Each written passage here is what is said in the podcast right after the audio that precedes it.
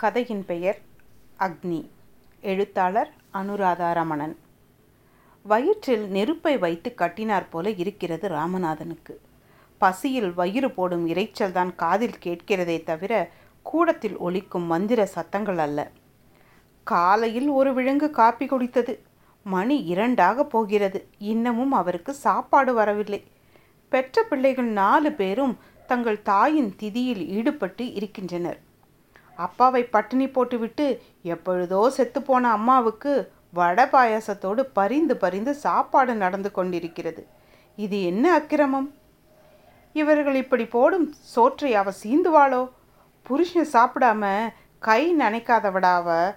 நான் சாப்பிட்டு விட்டு போன எச்சிலே தான் உட்காருவா. இன்னைக்கு என்ன பட்னி போடுறல நியாயமா?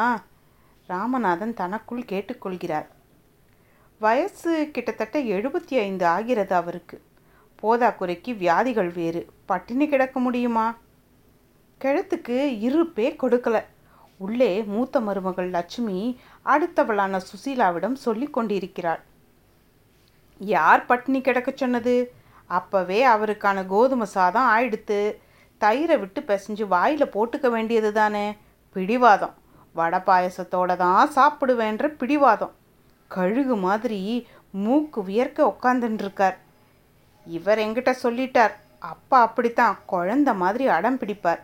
நீ இதையும் கொடுத்துடாத அப்புறம் அவஸ்தப்படுறது நாம தான்னு இவர்களின் பேச்சு ராமநாதன் காதில் விழாது. பசியினால் காதடைக்கவில்லை. ஏற்கனவே காது மந்தித்து வெகு காலமாகிறது. சர்க்கரை வியாதி முற்றியதில் கண்ணீரண்டும் சுத்தமாய் அம்பேலாகிவிட்டது சதை வற்றி வெறும் எலும்பு கூடாய் ஈர்க்குச்சியை ஒடிப்பது போல் நாளாய் ஒடித்து பொட்டலமாய் கட்டிவிடலாம் அப்படி ஒரு தேகம். அறுபது வயசு வரையில் ராமநாதன் கஞ்சி போட்ட சட்டை போல் எத்தனை விரைப்பாக இருந்தார்?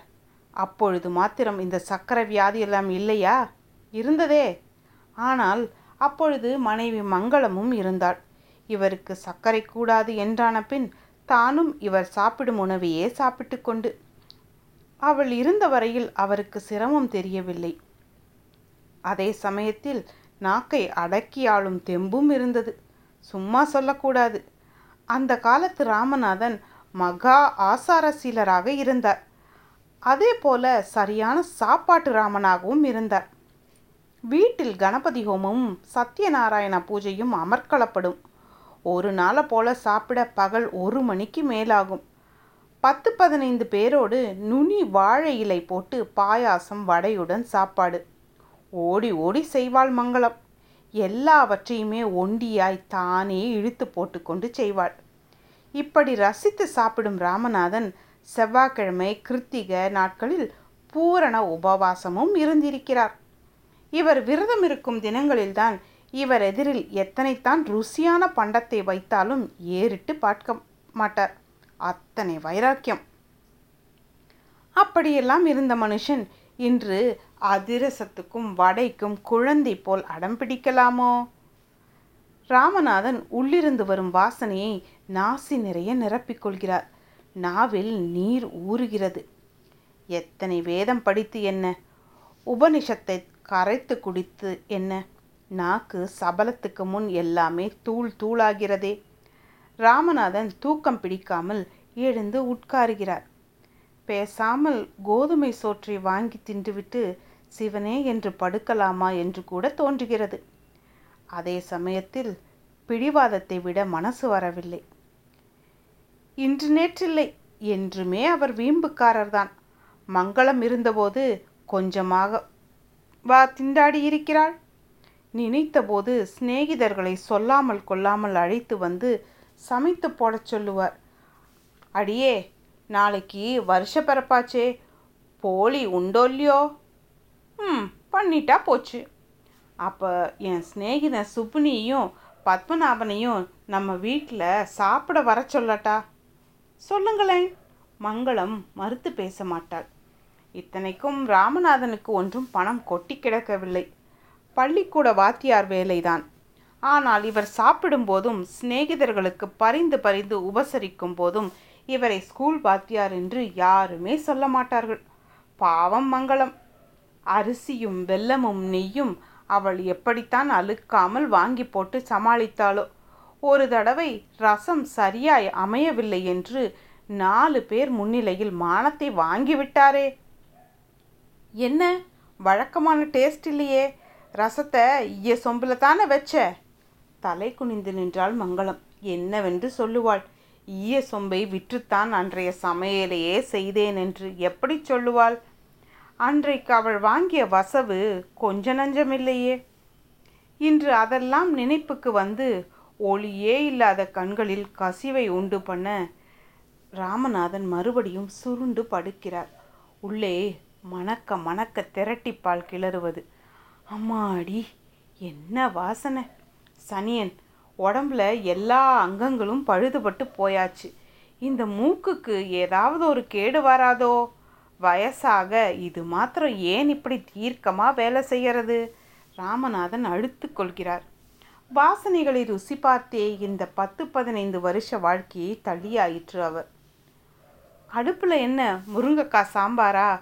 உப்பு போடலை போல இருக்கே வாசனை சொல்கிறதே இப்படி சொல்வார் ஒரு நாள்.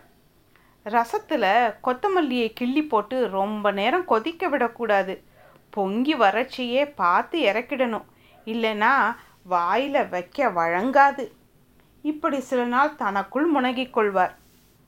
எது எப்படி இருந்தால் இவருக்கு என்ன? இவர் சாப்பிட்றது கோதுமை சாதம் தயிர் ஒரு கப் கீரை. மற்றவா எப்படி சாப்பிட்டா என்ன இப்போ? ஒரு ஒரு சமயங்களில் நாட்டு பெண்கள் இவர் காது பட இறைந்து சொல்வதும் உண்டு. லோகத்தில் எதுக்காக பிறந்தோம்? எதுக்காக மாடாக உழைக்கிறோம்? எல்லாம் இந்த சோத்துக்காகத்தானே? அதை வக்கனையாக சாப்பிடணும். சமைக்கிற பண்டத்தை வீணாக்காமல் சாப்பிடணும். நாம் சாப்பிட்றது மட்டும் இல்லாமல் மற்றவாளுக்கும் வயிறு நிரம்ப சாப்பாடு போடணும். உபனிஷத் சொல்கிறது சாப்பாட்டை இகழக்கூடாது. அது விரதம். எதை நாம் சாப்பிட்றோமோ அது அன்னம். சாப்பிட்ற நாம் அன்னதாம். இதையெல்லாம் உங்களுக்கு சொன்னால் புரியாது. கிழவர் சடக்கென்று தன் பேச்சை நிறுத்தி கொண்டு தமக்குள் ஆழ்ந்து போவார். மருமகள்களின் கையால் விதவிதமாய் சமைத்து போட்டு சாப்பிடும் பாக்கியம் அவருக்கு இருந்ததே இல்லை.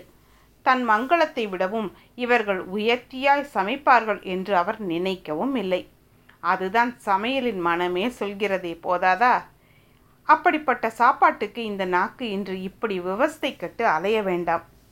என்ன செய்ய? எல்லா உயிர்க்கும் அன்னம்தான் ஆதாரம்.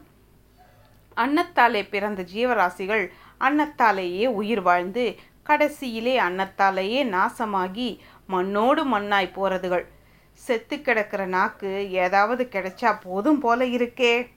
இன்று எப்படியும் வகை தொகையாய் சாப்பிட்டே தீருவது என்று கங்கணம் கட்டிக்கொண்டது போல் கொலை பட்டினி கிடக்கிறார் கிழவர். நல்ல வேளை மங்களம் போய் சேர்ந்தாள். அவள் இப்படி கௌரவமாய் போனதினால்தானே இன்றைக்கு அவள் பெயரைச் சொல்லி வீட்டில் பாயாசமும் பட்சணமும் அமர்க்களப்படுகிறது இதுவே அவள் உயிரோடு இருந்து மருமகள்களிடம் எனக்கு மொறு மொறுன்னு வட பண்ணித்தா என்று கேட்டால் இவர்கள் செய்திருப்பார்களோ? செத்தவளுக்கு வருஷத்தில் ஒரு நாளாவது சோறு போடாவிட்டால் எங்கே ஆவியாய் வந்து குடும்பத்தை நடுங்க வைக்கப் போகிறாளோ என்கிற பயம். அந்த பயம்தான் இப்படி சமையலறையில் அதிரசத்தையும் வடையும் வேர்க்க விறுவிறுக்க செய்து கொண்டிருக்கிறது. அந்த பயம்தான் மாமியாருக்கு கருவேப்பிலை துவையல் பிடிக்கும் என்று மாங்கு மாங்கென்று அம்மியை கட்டி இழுத்து கொண்டிருக்கிறது. அந்த பயம்தான் பிள்ளைகளை ஆபீஸுக்கு லீவு போட வைத்து ஈர வேட்டியும் காய்ந்த வயிறுமாய் மந்திரங்களை உச்சரிக்க வைக்கின்றது. அந்த பயம்தான் தங்களை விட செல்வாக்கில் பல படிகள் கீழேயுள்ள புரோகிதரை பவ்யமாய் வணங்கி அவர் சொன்னபடியெல்லாம் ஆட வைக்கிறது. நான் செத்தால் என் திதியின் போதாவது இவனுங்க எனக்கு பிடிச்ச ஐட்டங்களை செய்வானுங்களோ? போறது. சக்கர வியாதியில் செத்தவனுக்கு பாயாசம் பட்சணம் வச்சு திவசம் பண்ணக்கூடாதுன்னோ? பிளட் ப்ரெஷரில் செத்தவனுக்கு உப்பே சேர்க்காம சமைச்சு போடணும்னோ? யாரும் எழுதி வச்சுட்டு போகலை. ஆத்மாக்களிலேயும் இது மாதிரி டயபெட்டிஸ் ஆத்மானும் கொலஸ்ட்ரால் ஆத்மானும் இல்லாமல் போச்சே. எல்லா இழவும் இந்த தேகத்துக்கு தானே தவிர ஆத்மாவுக்கு இல்லை போல இருக்கு. ராமநாதனின் வயிற்றில் தீ ஜுவாலையாய் கொழுந்து விட்டு எரிவது போல பெரிய இலை போட்டுண்டு சாப்பிடணும். சோத்தை கண்டதும் அல்பம் மாதிரி பறக்கக்கூடாது இது என்ன மாதம் சித்திரையா? முக்கனியும் கிடைக்குமே. இலையில மூணு பழமும் போட்டிருப்பான். அதெல்லாம் பெரியவன் இந்த மாதிரி சமயங்களில் நிறக்க செஞ்சு பேரை தட்டிண்டு போயிடுவான். அது சரி திங்களும் திங்கணும்னு பறக்குறியே பல் எங்கே இருக்கு? மொத்தம் நாலு பல் இருந்தால் அதிசயம். அதுவும் நீ பலாச்சொலையை மெல்றப்ப சேர்ந்து வயிற்றுக்குள்ளே போயிடும். ஆ பலாச்சொலைன்னு உடனே நினப்புக்கு வர்றது வீட்டில் தேன் இருக்கோ? பலாச்சொலைக்கும் தேனுக்குத்தான் ஏறுவேன். இந்த நினைப்பு வந்தவுடன் உடனே எழுந்து போய் ஹாலில் பரிமாறப்பட்டிருந்த இலைகளில் பலாச்சுளைக்கு தேய்த்து கொள்ள தேன் பரிமாறியிருக்கிறதா என்று பார்த்துவிட்டு வர வேண்டும் போல வேகம். எங்கே எழுந்திருப்பது? இங்கேதான் பாதத்தை தரையில் ஊன்றியிருக்கிறோமா இல்லையா என்பது கூட தெரியவில்லையே. அடேய் எவன்டா? அடேய்! இங்கிருந்தபடியே குரல் கொடுக்கிறார். என்ன? நாலு பிள்ளைகளில் எவனோ ஒருவன் மகா எரிச்சலுடன் எட்டி பார்க்கிறான். பலாச்சுளைக்கு தொட்டுக்க தேன் விட்டிருக்கிறியா? எல்லாம் விட்டிருக்கு. நீ சித்த சும்மாரு அவன் கடுப்பு அவனுக்கு. விடிய காலையிலிருந்து பகல் இரண்டு மணி வரையில் அவன் எத்தனை விஷயங்களை தியாகம் செய்திருக்கிறான்? நாலு கப் காபி ரெண்டு பாக்கெட் சிகரெட் பத்து மணி சாப்பாடு இன்னும் எத்தனை எத்தனை? இந்த மனிதருக்கு தேன் இல்லை என்றுதான் கவலை. மகனின் காய்ப்பு வருத்தத்தை உண்டு பண்ணினாலும் வீட்டில் தேன் இருக்கிறது என்பதே பரம சந்தோஷமாய். ராமநாதன் மீண்டும் குருட்டு கண்களுக்குள் திருட்டு கனவுகளை காண துவங்குகிறார். இந்த பிள்ளைகள் அம்மா கையாலே அத்தனை ருசியாய் சாப்பிட்டு எப்படித்தான் இப்படி ரசனை இல்லாமல் போனதுகளோ? எல்லாம் பொண்டாட்டிகள் செஞ்சு போடுற அறவை காட்ட தின்னு தின்னு நாக்கு மழுங்கி போயிருக்கும். சு சும்மா இரு. இன்னைக்கு அவனுங்க பொண்டாட்டிகள் சமைச்சிருக்கிற சமையலுக்கு தான் நீ நாக்க நொட்டை விட்டுண்டு காத்துட்டு ஆமாம் அவ எனக்கு போட மாட்டேன்னு கண்டிப்பாக சொல்லிட்டா என்ன பண்ணுறது இன்னைக்கு ஒரு நாள் போட்டுடுங்கோ. தின்னுட்டு சத்தியமாக உங்கள் பிராணனை எடுக்க மாட்டேன். நானே செத்துடுறேன்னு கேரண்டி லெட்டர் எழுதி கொடுத்துடலாமா? எழுதி கொடுத்துட்டாப்புல ஆச்சா? அப்படி சடார்னு கிளம்ப முடியும்னா எத்தனை நாள்? இ- எதுக்காக மண்ணு மாதிரி இந்த கோதுமை சோத்தை தின்னுட்டு இருக்கணும்? சேச்சே கோதுமையானாலும் அதுவும் அன்னம்தான் ஆகாரம்தான். தூஷிக்கப்படாது. அப்புறம் அடுத்த பிறவில இது கூட கிடைக்காம போயிடும். அன்னம் தான் பூலோகத்திலேயே உசத்தி. அன்னத்தால் பிராணனையும் பிராணனால பலத்தையும் பலத்தால தவத்தையும் தவத்தால் ஸ்ரத்தையையும் ஸ்ரத்தையால் புத்தியையும் புத்தியால் மனசையும் மனசால் சாந்தியையும் சாந்தியால் சித்தத்தையும் சித்தத்தால் நினைவையும் நினைவால் ஸ்திர பிரக்னியையும் ஸ்திர பிரக்ஞையால விஞ்ஞானத்தையும் விஞ்ஞானத்தால் ஆன்மாவையும் பெறுவதால் ம் அம்மாடி மூச்சு வாங்கிறது. அது என்ன வாசனை? சேப்பக்கிழங்கு வறுவலா? அவர் மீண்டும் பொறுமை இழக்கிறார். அந்த பக்கம் ஓடிய பேர குழந்தைகளில் சற்று பெரியவளான ஒருத்தியை தன் அருகில் அழைக்கிறார். இந்தாம்மா சாஸ்திரிகள் சாப்பிட்டாச்சா? இன்னும் இல்லை இப்பதான் இலை முன்னாடி உட்கார்ந்துருக்கா. எத்தனை நேரம் எத்தனை நேரம்? இவரது தவிப்பு இப்படி என்றால் வாசற்புற ஹாலிலோ ஒருத்தர் முகத்திலும் சுரத்தே இல்லை. சாப்பிட வருகிற பேர்வழிகளுக்கு நன்றாய் பசி எடுத்து ஆர்வமாய் சாப்பிட வேண்டாமோ? ஒருத்தராவது ரசித்து சாப்பிடவே இல்லை. இந்த லட்சணத்தில் ஒருவர் பாதி சாப்பாட்டில் கையை உதறிவிட்டு எழுந்தே விட்டார்.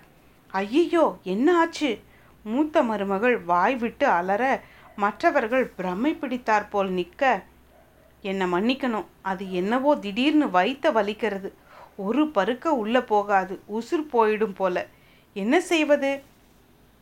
சகோதரர்கள் ஒருவர் முகத்தை மற்றொருவர் பார்க்க அத்தனை பேருமே தவித்து போய்விட்டார்கள். இத்தனை வருஷத்தில் இதுபோல் நடந்ததில்லையே. இது என்ன விபரீதத்திற்கு அறிகுறியோ? அம்மா ஏன் நம்முடைய உபசரிப்பை ஏற்றுக்கொள்ளவில்லை? இது ஏதோ சாமி குத்தம். அவர்கள் தங்களுக்குள் புலம்பியபடி வயிற்று வலிக்காரரை வண்டியில் ஏற்றிவிட்டு மற்றவர்களுக்கு சஞ்சலத்துடன் பரிமாற ஏண்டாடே இன்னுமா அவா சாப்பிட்டு முடிக்கலை? கிழவரின் குரலில் தெரித்த நெருப்பு அத்தனை பேரையும் சுட்டு பொசுக்க அப்பாவுக்கு வேண்டியதை போடலைங்கிறதே அம்மாவுக்கு வருத்தமாக இருக்குமோ மூத்தவனின் மனசில் இந்த நினைப்பு ஓடியதும் மனைவியை அவசரமாய் அழைக்கிறான். அப்பாவுக்கும் இலை போடு அவர் சாப்பிடட்டும். என்னது நாளைக்கு அவர்? நாளைய பற்றின கவலை நாளைக்கு. இன்னைக்கு போடு. நான் அவரை மெதுவாக தூக்கிண்டு வந்து இலை முன்னாடி உட்காத்தி வைக்கிறேன். அதற்கு மேல் எதிர்த்து பேச வழியில்லாத பெண்கள் பரபரப்புடன் இலையை போட்டு பரிமாற பெரியவன் அப்பாவின் தோலை தொட்டு அழைக்கிறான். அப்பா சாப்பிட வாங்கோ. கோதுமை சாதமா? நேக்கு வேண்டாம். அப்பா சிறு குழந்தையைப் போல முறுக்கி கொள்கிறார். பிள்ளைக்கே என்னவோ போல் இருக்கிறது. இல்லைப்பா இலை போட்டு எல்லாம் பரிமாறி இருக்கு நிஜமாவா? நிஜமாத்தான். பாயாசம் வடையெல்லாமா? எல்லாம் தான். பலாச்சொலை உண்டோ இல்லையோ? உங்களுக்கு இல்லாததாப்பா. தேனு? நீங்கள் சாப்பிட வாங்கோ. வேண்டிய மட்டும் தேனென்னு எல்லாமே போடுறேன். கிழவர் பொக்கை வாய் மலர அந்தரத்தில் கைகளை விரித்து குழந்தை போல் சிரிக்கின்றார். நான் எப்படிடா வருவேன்? என்னை தூக்கிண்டு போயேன். இளையவன் கொஞ்சம் ஆகிருதியானவன் தேகமுடையவன். அப்பாவை பத்து வயசு பாலகனை தூக்குவது போல தூக்கிக் கொள்கிறான். தந்தை மகனின் கழுத்தை இரு கைகளாலும் கெட்டியாய் பின்னிக்கொள்கிறார் மெல்ல மெல்ல பார்த்து இறக்குடா. கூடத்தில் அப்பாவுக்காக மனை போட்டபடி மூத்தவன் சகோதரனிடம் சொல்ல இலை முன் உட்கார வைக்கப்பட்ட ராமநாதனின் தலை ஒரு பக்கமாய் தொய்ந்து சாய்கிறது. முகத்தில் நன்றாக சாப்பிட போகும் ஆனந்தமும் மூடிய இமைகளுக்குள் இலையில் பரிமாறப்பட்டுள்ள உணவுகளை பற்றிய கனவுகளுமாய். அப்பா அப்பா பிள்ளைகளும் மகள்களும் மருமகள்களும் அவர் நிரந்தரமாய் கண்மூடிவிட்டதை அறியாமல் அவரை பிடித்து உலுக்கி கொண்டிருக்கிறார்கள். இலையோரத்தில் பலாச்சுளையை நாலைந்து கருப்பு எறும்புகள் மௌனமாய் சூழ்ந்து கொள்கின்றன. உணவும் நானே உண்பவனும் நானே உணவுக்கும் உண்பவனுக்கும் உள்ள உறவை உண்டாக்கியவனும் நானே. உண்பவனை உண்ணும் உணவும் நானே. உலகனைத்துமாகி அதை அழிப்பவனும் நானே. கருப்பு எறும்புகள் ரகசியமாய் தங்களுக்குள் உபனிஷத்தை முனகிக் கொள்கின்றனவோ? ராமநாதனின் இதழ்கடையில் லேசான சிரிப்பு நிரந்தரமாக